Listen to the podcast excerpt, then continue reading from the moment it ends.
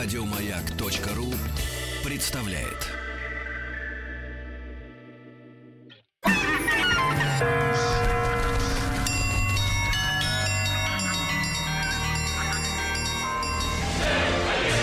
Русский мир. Истоки. Друзья мои, э, доброго вам дня, хорошего вам настроения. И сегодня э, традиционно э, в среду мы встречаемся с нашими уважаемыми докладчиками, гостями в нашей рубрике «Русский мир. Истоки». Изучаем историю нашего с вами государства. Да? Властители меняются, государство остается.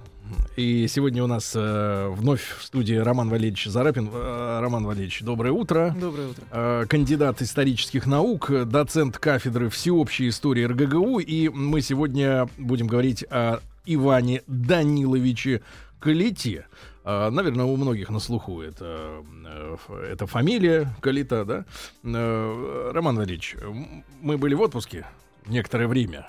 Можно пару слов, пару штрихов о предшествующем э, правителе, да, предшествующей такой, о предшествующем отрезке О времени. предшествующей эпохе, да. Ну, Да. вообще, на самом деле, эта эпоха уже совсем другая, связана с Иваном Калитой, потому что теперь у нас начинается возвышение Московского княжества. Он, поскольку Иван Данилович был сыном Данила Московского, Данила Александровича, сына Александра Невского, и фактически Данил Московский был первым князем московским. То есть здесь мы уже говорим с вами не о Киевской Руси, не о Владимире Суздальском княжестве, а вот непосредственно о Москве. И после того, как Даниил Александрович умирает в 1303 году, на престол восходит сначала старший брат э, нашего с вами героя Юрий Данилович, а после его смерти в 1325 году вот Иван Данилович Калита, Иван I, как он у нас официально называется, становится, наконец, московским князем. Перед его восшествием вот на, на престол, э, какая обстановочка э, была вокруг Ну, обстановочка, как обычно, тяжелая, скажем так, непростая. Потому что как раз в это время идет борьба за Великое княжение Владимирское. Ну, Русь, если вы помните, была разделена на целый ряд княжеств, и эти княжества назывались великими княжествами. Вот Великое княжество Владимирское, Великое княжество Рязанское, Тверь потом себя объявляла э, Великим княжеством Смоленское княжество, и каждое А из существовал этих тогда княжеств... институт, вот мы сегодня с утра отмечали историческую дату, э, День признания Абхазии и э, Южной Осетии.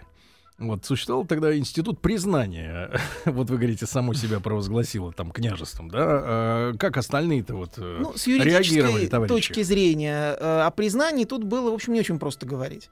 Потому что, по большому счету, кто себя как называл, кем себя считал, так он, в общем, и в летописях своих собственных писался. Мгм. А признают его этим князем или не признают, это уже, что называется, дело второе.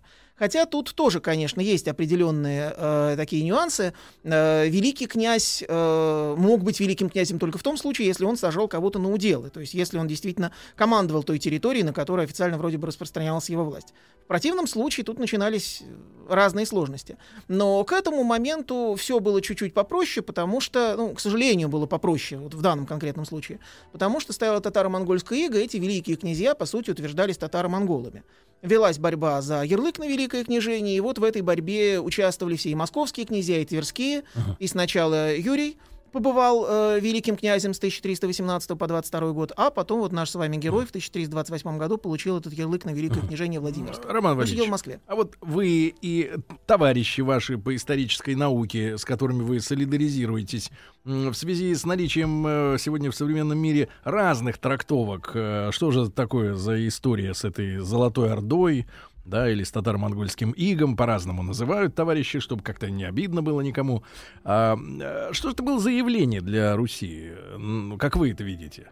Ну, явление все-таки было тяжелое, потому что за последние десятилетия действительно очень много говорилось о том, что это иго, насколько оно было оправдано столь долгое его, э, скажем так, господство на Руси, и принесло ли оно какие-то блага или не принесло. Ну, вообще, на самом деле, иноземное господство вряд ли может быть благом уж, если так серьезно говоря.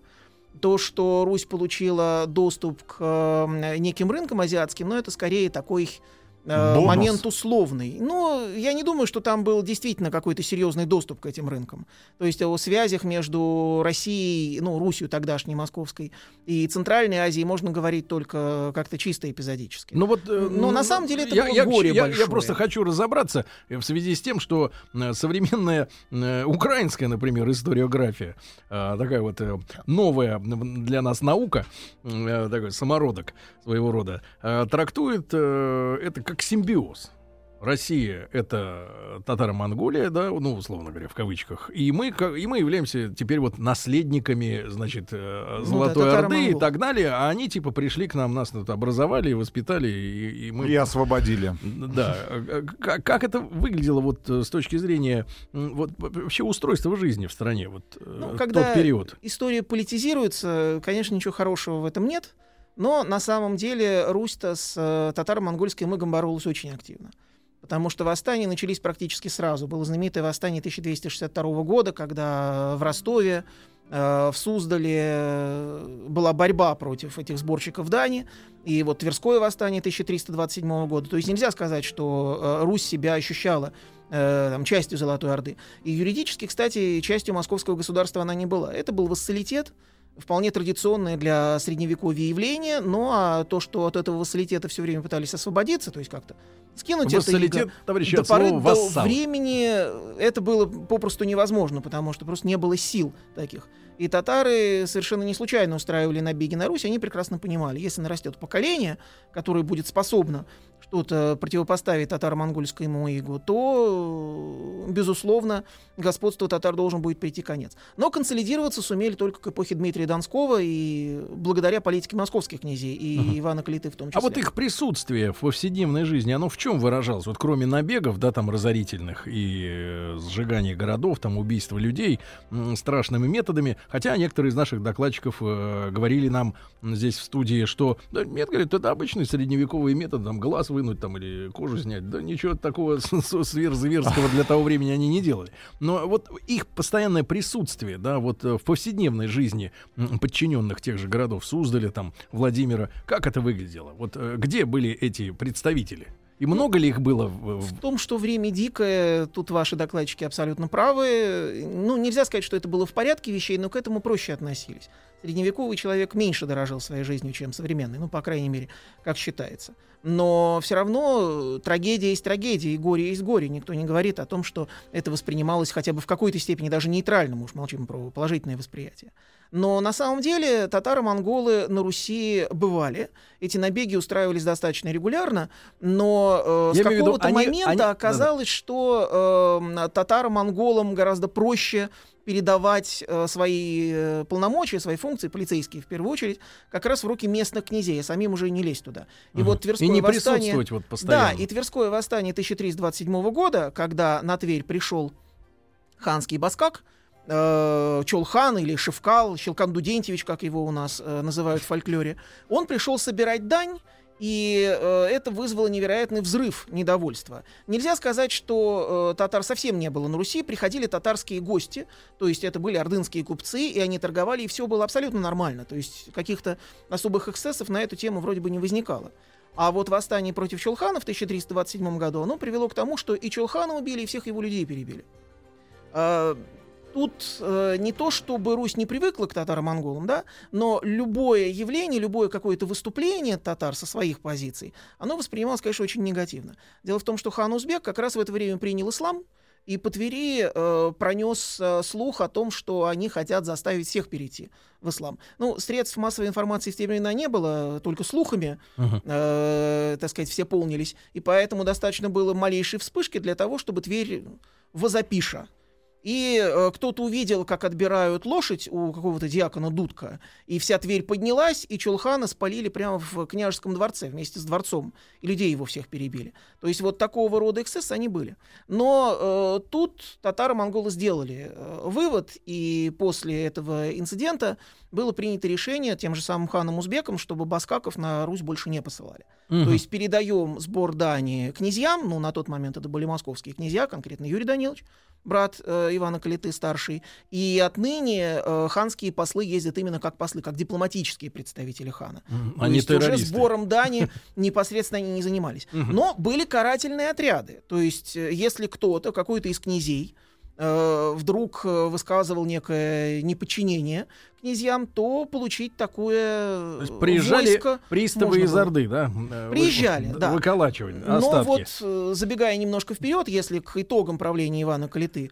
обратиться, то летописи пишут, что э, как раз спокойствие настало, пересташи татарами воевать русскую землю. Действительно, 40 лет никто, в общем-то, не приезжал. Вот с 1328 года, когда Мгм. подавлено это Тверское восстание, и по 1367 год даже столкновений сколько-нибудь серьезных Мгм. не было между Русью и татарами. Друзья мои, кандидат исторических наук э, Роман Валерьевич Зарапин у нас сегодня в гостях в рубрике «Русский мир. Истоки». После короткой рекламы продолжим.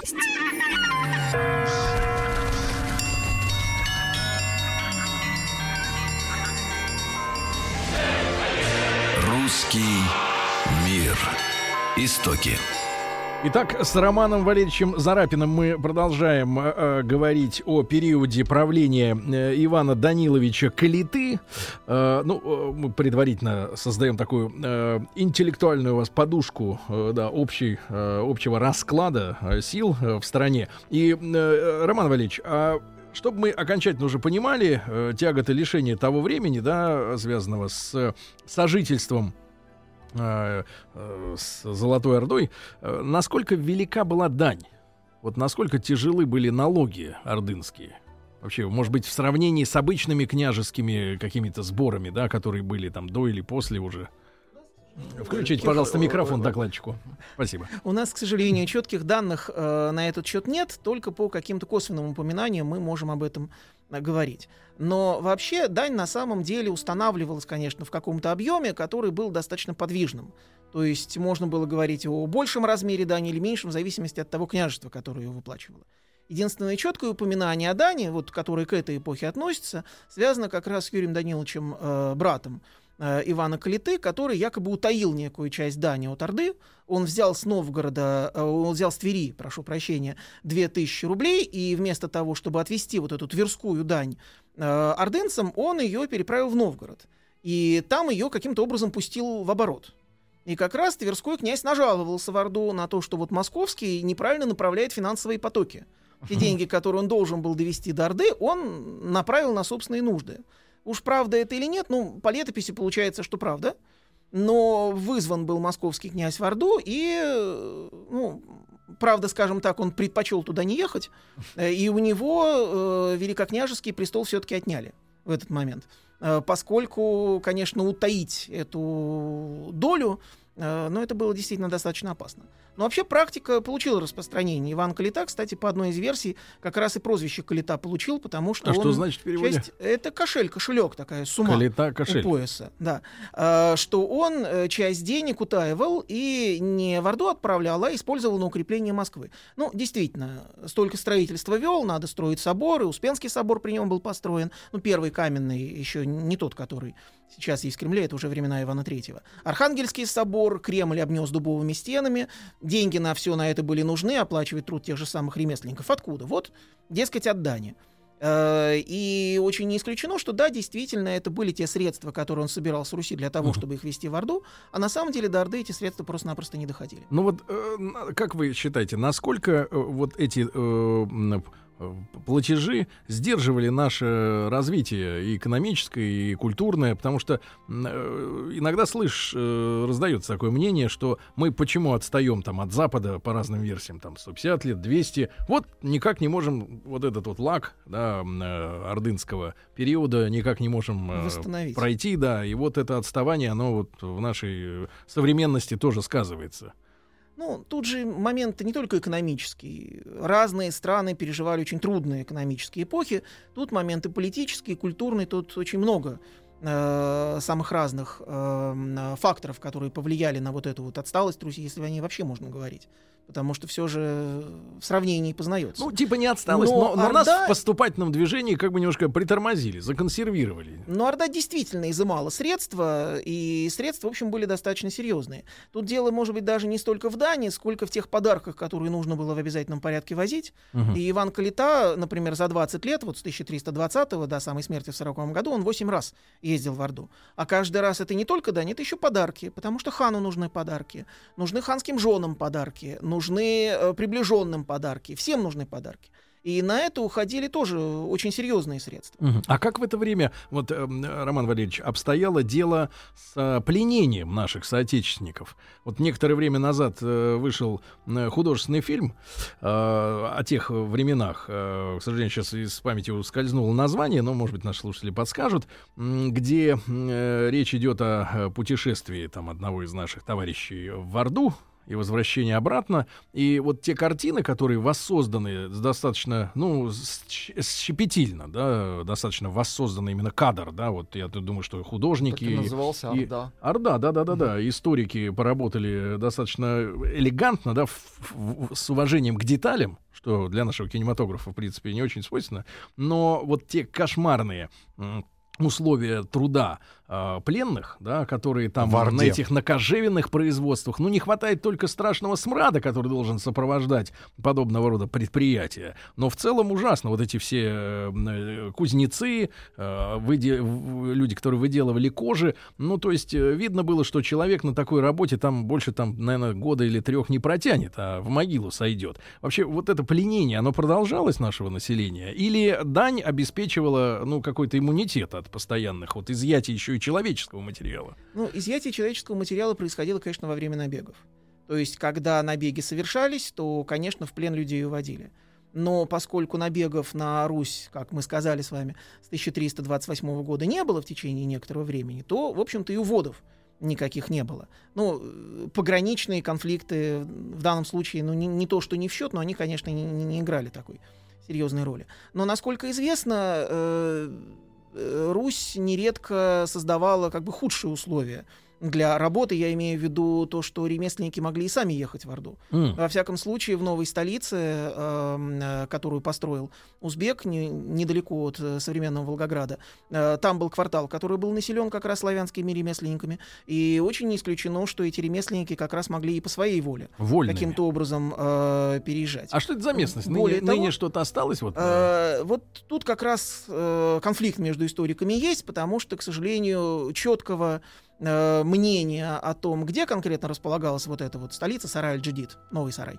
Э, его нет. Если со старой столицей Сарай-Бату более-менее понятно, там есть село Селитрина в Астраханской области, то вот с этой столицей чуть сложнее. Но есть село Царев, где-то километров 50-60 от Волгограда, э, где расположено городище. Вот по одной из версий, ну, наиболее, скажем так, э, распространенная, это вот как раз и есть та самая столица Узбека. Может быть, кстати, это не столица Узбека, какой-то другой город, там был город uh-huh. Гюлистан, может а быть, что это... привело к упадку этого города до такой степени, что теперь и следов не найти? Э, набеги, разумеется. Наши? И э, не только наши. Ведь этот регион, Нижнее Поволжье, через него переселилось огромное количество народов. Угу. Но наши там тоже свою роль сыграли. И когда Иван Грозный захватывал эту территорию в XVI веке, ну, конечно, те, кто был в этих городах, они зачищал наверное, тщательно, да? Э, разбежаться. Угу. Но на самом деле такая практика, она была довольно распространена. Если мы берем с вами э, самую древнюю столицу, татаро-монгол Каракарум, то там были не только русские поселенцы, но большинство из них, конечно, были уведены насильно. Но бывали случаи, когда люди русские даже и переходили на службу в Орду. Ну, во всяком случае, вот Тарать, которую э, направил узбек для того, чтобы покарать Тверь, в 1328 году. Вот она называется Федорч... Федорчукова рать, потому что командующим был некий Федорчук, а он был славянин по происхождению. Ну вот ему дали 50 тысяч, ему дали трех темников, чтобы руководили этими войсками, видимо, чтобы и за Федорчуком тоже угу. присматривали. И вот фактически э, русский же, да, наемник и карал Тверь. Угу. Вместе с вот такая история. Ребят, мы сегодня говорим об Иване Даниловиче Калите. После выпуска новостей новостей спорта продолжим. А, в студии у нас Роман Валерьевич Зарапин, кандидат исторических наук и доцент кафедры всеобщей истории РГГУ. Не успевайте послушать в прямом эфире, сделайте это на сайте радиомаяк.ру.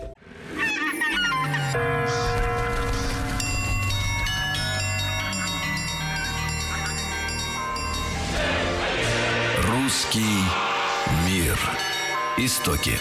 Итак, мы продолжаем э, с нашим э, сегодняшним гостем Романом Валерьевичем Зарапиным, кандидатом исторических наук, доцентом э, кафедры всеобщей истории РГГУ. Мы сегодня в рамках нашей рубрики «Русский мир. Истоки» говорим о периоде правления Ивана Даниловича Калиты. Это у нас, получается, конец э, 13 да, начало... Нет, это первая половина уже 14, 14 века, да, да, да. 1325-1340. э, Роман Валерьевич, и, перед тем, как уже непосредственно к проблемам э, вот того периода, когда правил Калита, э, вопрос. Вот со школьной программы, я думаю, многие наши слушатели помнят, что вот давали нашим князьям ярлык да, в Орде.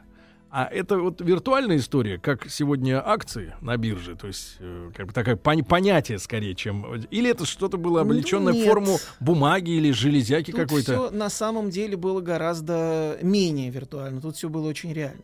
Ну, на самом деле была и бумага, и железяка, была пайдза, то есть специальная табличка, на которой было начертано На шею? имя хана. Э, нет, ну почему обязательно На на, шею? кабинет? Просто как некое, некое свидетельство того, что э, владелец данной э, пайдзе, он имеет право э, приказывать, и эти приказы, они как бы именем хана некоторым образом оправданы.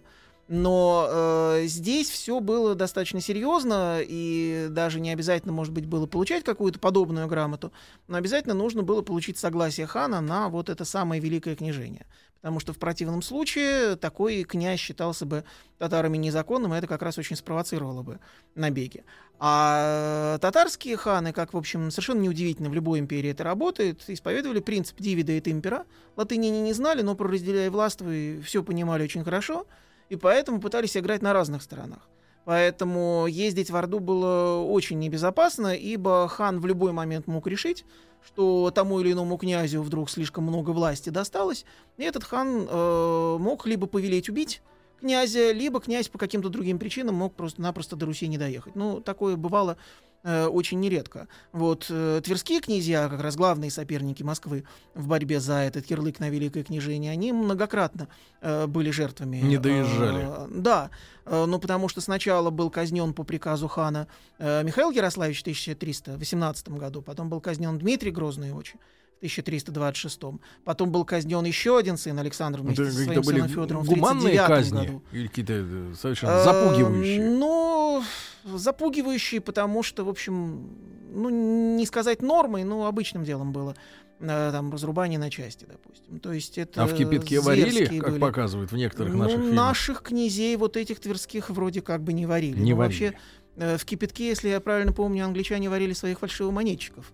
То есть э, тут на татар тоже особенно кивать не приходится. Ну, дикое время, никуда Ну да. не денешься. Да. Роман Э, Валерьевич, и- да. э, да, так вот, когда э, Иван Данилович Калита оказался с таким ярлыком у власти, то вот какие задачи стояли перед государством, перед нашим, в принципе, да, ну, кроме выживания и кроме того, что надо заплатить бабки в Орду? Ну, перед Иваном Калитой, конечно, стояла главная задача, и, ну, кроме выживания, наверное, это была задача все-таки как-то укрепить свою династию.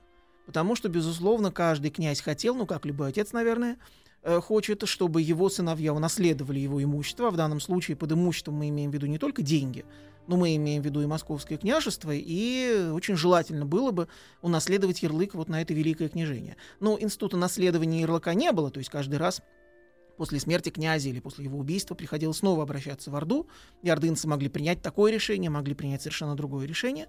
Но, конечно, у Ивана Калиты такая мечта была. Тем более, что ярлык на это княжение ему доставался э, с очень большим трудом, и даже после подавления восстания в Твери в 28 году он не получил сразу ярлыка на Великое княжение. Э, В полном соответствии с принципом «разделяя властву», и хан взял и этот ярлык разделил на две части Мгм. вручил Ивану Калите ярлык на Москву и Новгород, то есть право там собирать дань, право распоряжаться этими землями, а Суздальскому князю вручил ярлык на Суздаль и Нижний Новгород. То есть вот получается разделил как бы это Мгм. княжение на две части. И только после того, как Суздальский князь скончался, то ли в 31 то ли в 32 году, вот Иван Калита получил уже полный ярлык, стал уже великим князем Владимирским. Собрал пазл. Э, ну, по большому счету так, потому что территория русских княжеств на тот момент была просто каким-то невероятным пазлом. Ну, было, правда, не 300 княжеств, как принято писать э, в некоторых учебниках, но около 200 политических образований на территории Руси существовали. И Москва была не самым крупным, уж совершенно точно не самым старым. Вообще, наверное, никому бы в голову не пришло во времена правления еще отца Ивана Калиты Данила Александровича, что этот город станет каким-то центром политическим, потому что были города гораздо более серьезные, более значимые. Романович, вы упомянули, упомянули слово 200, но это мечта, наверное, современных западных геополитиков, чтобы в России возобновилась подобная штука. А вот это 200, это на какой территории в современных вот каких-то э, чертаниях? Центральный ну, федеральный округ. территорию Киевской Руси, то вот где-то около 200 княжеств на этот момент мы, наверное, можем насчитать. И каждый из них что-то хочет, да? Э, безусловно. Свое. Но дело в том, что посчитать вот на какой-то конкретный год очень непросто, потому что эти княжества возникали и исчезали. Но если у князя было, допустим, пять сыновей, то он вот этих сыновей э, мог рассадить по уделам, угу. чтобы каждый из них имел какую-то территорию, которую он управлял. А у этих сыновей могли быть свои сыновья но нередко появлялись князья, которым отцы удела не давали по той или иной причине. Есть даже такое понятие безудельный князь. То туда поехал, то сюда поехал. Вот младший брат э, Калиты Борис, он вот был такой он, князь безудельный. Ездил, Гастролер. Ну, фактически, да. Его направили сначала в один город, потом в другой город, вот в Городец, нет, потом переезжаешь в Нижний Новгород. То есть вот такого рода э, акции они были. Но все эти княжества, они все равно принадлежали единому дому, вот династии Рюриковичей, это была династия, которая правила всей Русью. То есть, как бы они не ссорились друг с другом, как бы они не спорили, э, все равно они все были родственниками, uh-huh. и очень тесная взаимосвязь между ними была. Для Калиты были какие-то внутренние проблемы и задачи, которые он э, решал? Ну, внутренняя, главная внутренняя проблема, ну, внутренняя русская проблема, да. это, конечно, борьба за вот этот самый Владимирский стол, и с Тверью очень активно они э, все это время боролись. А что касается боярства московского, то оно как раз вело себя, ну, если можно так сказать, очень прилично, то есть никаких э, таких акций против Калиты э, в Москве не было, во всяком случае источники их не фиксируют. А чтобы так мы... что, обеспечив небольшой такой внутренний мир, условно говоря, он уже мог решать проблемы более серьезные. Что бы мы представляли сегодня, да, вот э, бояре э, возникают в целом ряде э, комедий э, телевизионных, э, вот, и э, после как-то Петра Алексеевича, э, вот... Э, При Петре Алексеевиче исчезают, да. Да, как-то вот на нет сошли вместе с шапками своими, чтобы мы сегодня представляли, вот э, князья, понятно, это, значит, вот потомственные, да, э, руководители высшие, а бояре, что за люди? Это вот ну, от кто такие? Собственно, бояре тоже достаточно дискуссионный вопрос, какого времени мы можем говорить об этой социальной группе. Это вот такие приближенные князей, причем приближенные, может быть, достаточно давно. То есть это по некие Товарищ по работе. Да, коллеги по работе, скажем так. Ну, скажем так, э, чиновники более высокого уровня, которым выделялись пожалования, которые вот могли э, и свои функции осуществлять, и князьям некоторым образом помогать. Но всем известна, всем памятная история боярина Кучки, э, приближенные которого убили когда-то Андрея Боголюбского. То есть бояре могли быть очень сильны, они могли очень много э, проблем создавать князьям. Но поскольку княжество было невелико московское, и противостоять, в общем-то, князю было только, э, толком некому. Ну а потом все прекрасно понимали, То есть бояре, бояре, и бояре дворяне, это которые в это время уже да? появились, а, они прекрасно понимали, что если вдруг уберут князя, если ликвидируют независимость московского государства, то и им, им в общем, ни, ничего хорошего не будет. То есть, в сегодняшнем, Но... в сегодняшнем понимании это боярин, это высшие чиновники уровня министра. Ну, их рассаживали скорее на некие территории, то есть это не отраслевое управление, министр все-таки это управление какой-то частью хозяйства, э, но это Полномочный представитель какой-то территории. Ну, может быть, и можно так сказать, если бы бояре все-таки не обладали своими немалыми угодьями, и в этих угодьях они вели себя как полновластные хозяева. То есть, если это и были полномочные представители, Э, как вы говорите, то ну, них была территория, которой они командовали сами, и которую было очень тяжело у них изъять. Угу. А э, вот, может быть, не к тому периоду, о котором мы говорим, но тем не менее, вот э, тогда Боярская дума, это что такое за Ну, это появится уже позже. То есть, ну, когда, вот это... когда царю понадобится, ну, не царю, собственно, термин такой, в общем, очень многозначный царь, когда великому князю понадобится подручный каждый день в Москве, вот тогда будет создана Боярская дума. Но это уже времена Ивана Третьего. То есть, угу. Калита ну, не будем, не будем наверняка забегать. должен был сотрудничать, так сказать, советоваться с какими-то из своих приближенных, но ни о каком постоянном угу. органе в это время Роман Валерьевич, а с точки зрения вот дело, дел церковных, как обстояла сказать, ситуация? Ну, с церковными делами вот как раз на Руси была огромная проблема. Дело в том, что Киев, как все помнят, был разорен в 1240 году. В городе практически никого не оставалось. Те путешественники, которые через него проезжали, которых римский папа отправлял э, ко двору монгольского хана, свидетельствовали, что там оставалось население всего около 800 человек. И в 1299 да, в Киеве. Киев был разрушен. Вот даже десятинная церковь, которая вроде бы первая каменная церковь на Руси, она в руинах простояла до 19 века. Вот в центре города такое значимое здание. И в 1299 году митрополит Максим, митрополит Киевский и всей Руси, как они официально назывались, он принял решение из Киева съехать и э, переехал сначала в Брянск, ну, как бы на полпути между Киевом и Владимирскими землями, а очень быстро оказался потом во Владимире. Вот этот престол был перенесен во Владимир. Он продолжил называться митрополит Киевский и всей Руси. Они сидели сначала во Владимире, потом в Москве, и все так продолжали называться митрополитами киевскими, со столом, э, соответственно, митрополичем уже совершенно в другом городе. И возникла проблема такая, что после его смерти а, митрополит Максим пытался как-то вот регулировать эти отношения между князьями, как раз Твери он больше симпатизировал. Нужно было поставить нового митрополита. И э, в Константинополе почти одновременно встретились представители двух территорий. Uh-huh. Э, Волынский князь, ну, Галицко-Волынский князь э, Юрий Львович пожелал э, своего митрополита иметь, но поскольку все-таки Галич очень далеко от Владимира, нужно было своего какого-то церковного иерарха, и он прислал местного э, священника Петра, который потом станет известным митрополитом Петром, для того, чтобы его утвердили митрополитом Юго-Западной Руси. А когда умирает митрополит Максим, это все происходит вот буквально в одно и то же время. Э, направляет Тверской князь Михаил Ярославич своего представителя э, в Константинополь, чтобы его утвердили митрополитом Киевским и всей Руси. И Константинопольский патриарх принимает очень своеобразное решение. Он утверждает только одного – сажает его во Владимир, ну, официально в Киев, но все понимали, что он поедет во Владимир. Это оказался вот волынский священник Петр, который стал митрополитом Петром с 1308 года э, по самый момент своей смерти в 1326 году. И вообще, если бы не вот такая позиция Твери, как бы направленная на попытку установить своего митрополита, очень не исключено, что возвышение Москвы тут же бы и закончилось, так что Тверь сыграла э, как бы против самой себя. Конечно, он был оскорблен, э, Тверской князь, тем, что его, выбор, его выбору не отдали предпочтение, что приехал какой-то там митрополит Петр. И против Петра э, была устроена прям целая кампания, и на него написали донос. Нет, на него написали донос в Константинополь. Его обвиняли в каких-то грехах, скорее всего, симонии в продаже церковных должностей, но просто больше нечего было э, вменить. Он только приехал, он еще не успел ни с кем даже поругаться толком. И Константинопольский патриарх целую комиссию прислал, целое судилище было устроено в Переславле-Залесском в 1311 году над Петром. Там чуть до драки не, дело не доходило. И в конце концов ему удалось оправдаться. Но, как вы понимаете, вот после такого акта со стороны uh-huh. тверских князей. Но не мог он к Твери испытывать э, нежных чувств. Симпатию, да. Вот. И с Михаилом Ярославичем у них были очень сложные отношения. Э, ну, константинопольские патриархи тоже действовали по принципу разделяя властво. Им как раз было очень выгодно направить церковного иерарха, чтобы он э, был таким противовесом Э, местным правителем. И пока на престоле великокняжеском был Михаил Ярославич, еще какие-то отношения сохранялись. А потом к власти пришел наследник Михаила Тверского, которого звали Дмитрий Грозный Очи. Ну, можете себе представить характер человека, если он такое прозвище uh-huh. заработал. И митрополит Петр, видимо, почувствовал, что ничего хорошего ждать не приходится. И принял решение переехать в Москву. То есть он из Москвы вот последние несколько лет своей жизни не выезжал. Так митрополичий престол в Москве оказался. Друзья мои, Роман Валерьевич Зарапин, кандидат исторических наук, сегодня у нас в студии.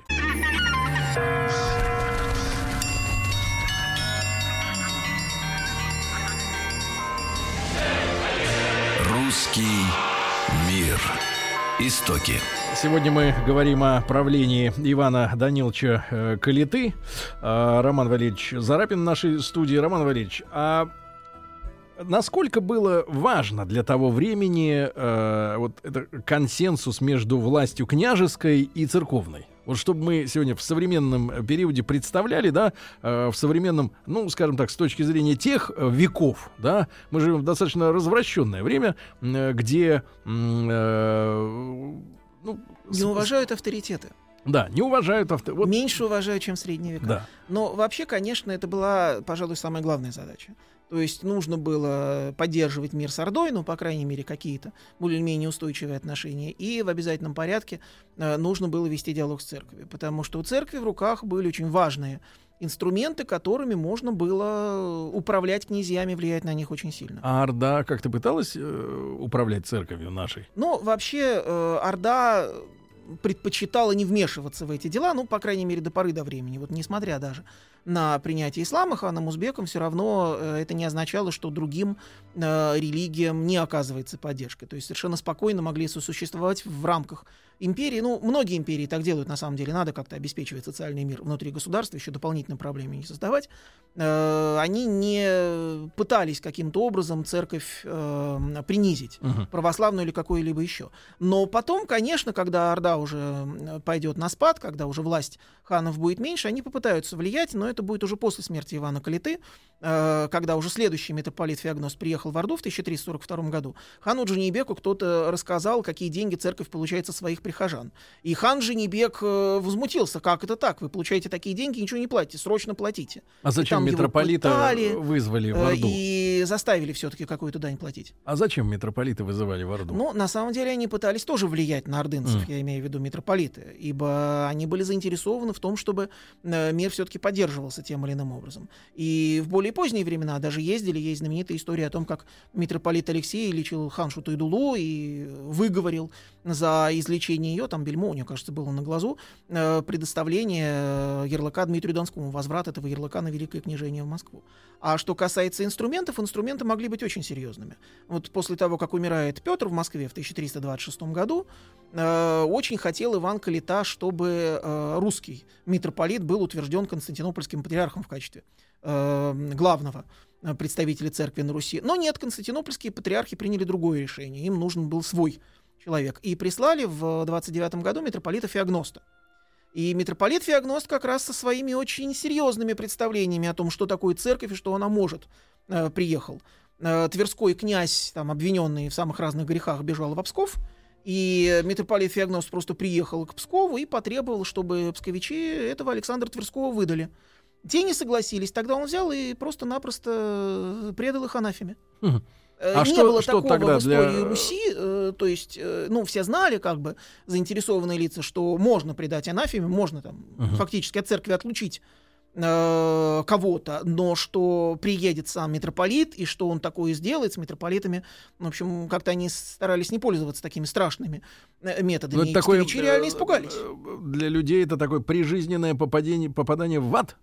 Ну, по сути, да. Дело в том, что если они преданы анафеме, то получается, что все, что творится в Обскове, все эти службы церковные, если они вообще проводятся, ну, поскольку священники должны подчиняться то митрополиту, а не, не местным властям, то они все как бы незаконны, они не богоугодны. Но, судя по всему, это анафематство оно длилось очень недолго, потому что Александру быстро сказали, что, мол, дескать, лучше куда-нибудь еще, лучше не в Обскове, он уехал в Тверь. Угу. Ну, правда, вернулся через полтора года, Феогност уже так активно. Роман Валерьевич, а вы говорили, что э, на нас, э, на нашу страну там э, тяжело ложилось бремя не только налогов, да, в виде денег, э, но подарки еще и хану, и его приближенным, а встречные какие-то дары были?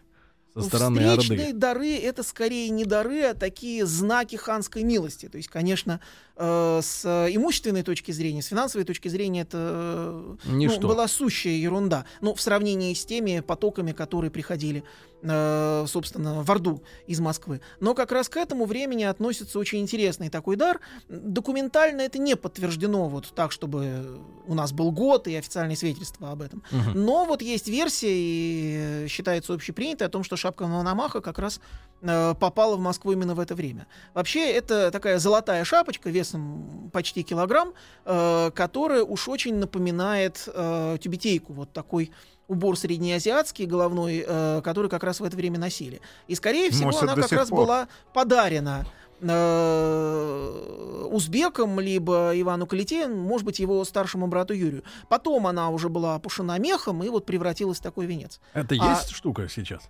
Это шапка Мономаха, собственно говоря. То есть внутри Э, золотой... Это тот венец, которым венчались наши цари до Федора Алексеевича включительно, Так до у вас, Сергей, и 1676 своей года. шапки даже нет. Это тибетейка. Э, Это но- чья же версия? Ну, как чья версия? Собственно, искусствоведы подтверждают, что к Мономаху она отношения не имеет. Ну, потом была придумана Теперь понятно, история почему о том... таджики и узбеки За так любят Москву. приехали. Да. Ну, Надо может быть. шапку перевести в Ташкент или в Душанбе. Э, ну, на самом деле тут очень сложно говорить об этнической преемственности между, так сказать, ханом узбеком и узбеками. То есть версия это есть и такая лингвистическая. Но хотя вообще имя узбек, оно раньше появляется, чем вот, собственно, хан этот начал править в Орде. Но э, официальная версия, которая уже потом в 15 веке появилась, гласила, что эта шапка, эта корона, э, была подарена Владимиру Мономаху его дедом Константином IX Мономахом. Но версия совершенно не э, выдерживает А вы никакой видели критики. лично? Шапку Мономаха? Ну, Ну, вот пожалуйста, с этой железякой внутри палате, а, против посмотреть. Да что ж такое? Видели? Она большого размера. Да, С там- железякой внутри и с Нет, там курагой. фольга. от ну, я не могу Ну, сказать, что она уж очень большого размера, но она должна быть, в общем, довольно тяжелой. Но мерить, к сожалению, не дают. Вот музейные правила Там достаточно фольга. строгие. А, но подарить эту шапку Константин IX Мономах вряд ли мог, поскольку внуку его на момент смерти деда было около двух лет, и шапка все-таки для младенца была уж слишком велика. А самое интересное то, что корона-то как раз на Константина IX Мономаха, она историкам известна. Ее нашли э, сравнительно недавно на территории э, м, э, Словении. Ее подарил Константин Мономах венгерскому князю э, для того, чтобы вот свою э, милость ему оказать. И эта корона совершенно не похожа на шапку. Роман Валерьевич, и может быть другая. буквально пару предложений, пару строк э, к личному портрету Калиты. Есть какие-то сведения об этом? Что за товарищ был? Ну, вообще, конечно, и современники, и историки очень по-разному говорят. Спектр мнений очень разный. От э, летописной фразы «настал насилование великое» до фразы э, о том, что он принес на русскую землю мир. Вот татарове э, не воевали русскую землю в это время, и настало спокойствие на Руси на все время его правления. А личное, ну, он был дважды женат. Мгм. Его дети потом правили Русью. Собственно, сначала его старший сын Симеон Гордый правил, он умер от чумы в 1353 году. Потом правил последний из остававшихся э, в живых Иван II Красный, а его сыном, уже внуком нашего с вами Мгм. героя, был Дмитрий Донской. Друзья мои, ну я уверен, что вам было сегодня интересно. Я благодарю Романа Валерьевича Зарапина, кандидата исторических наук, доцента, доцента кафедры всеобщей истории РГГУ за интересный рассказ. Э, Спасибо Роман Валерьевич, спасибо, Спасибо. огромное. Ребята, если не успели послушать, э, на сайте радиомаяк.ру это можно сделать в удобное для вас время. Еще больше подкастов на радиомаяк.ру.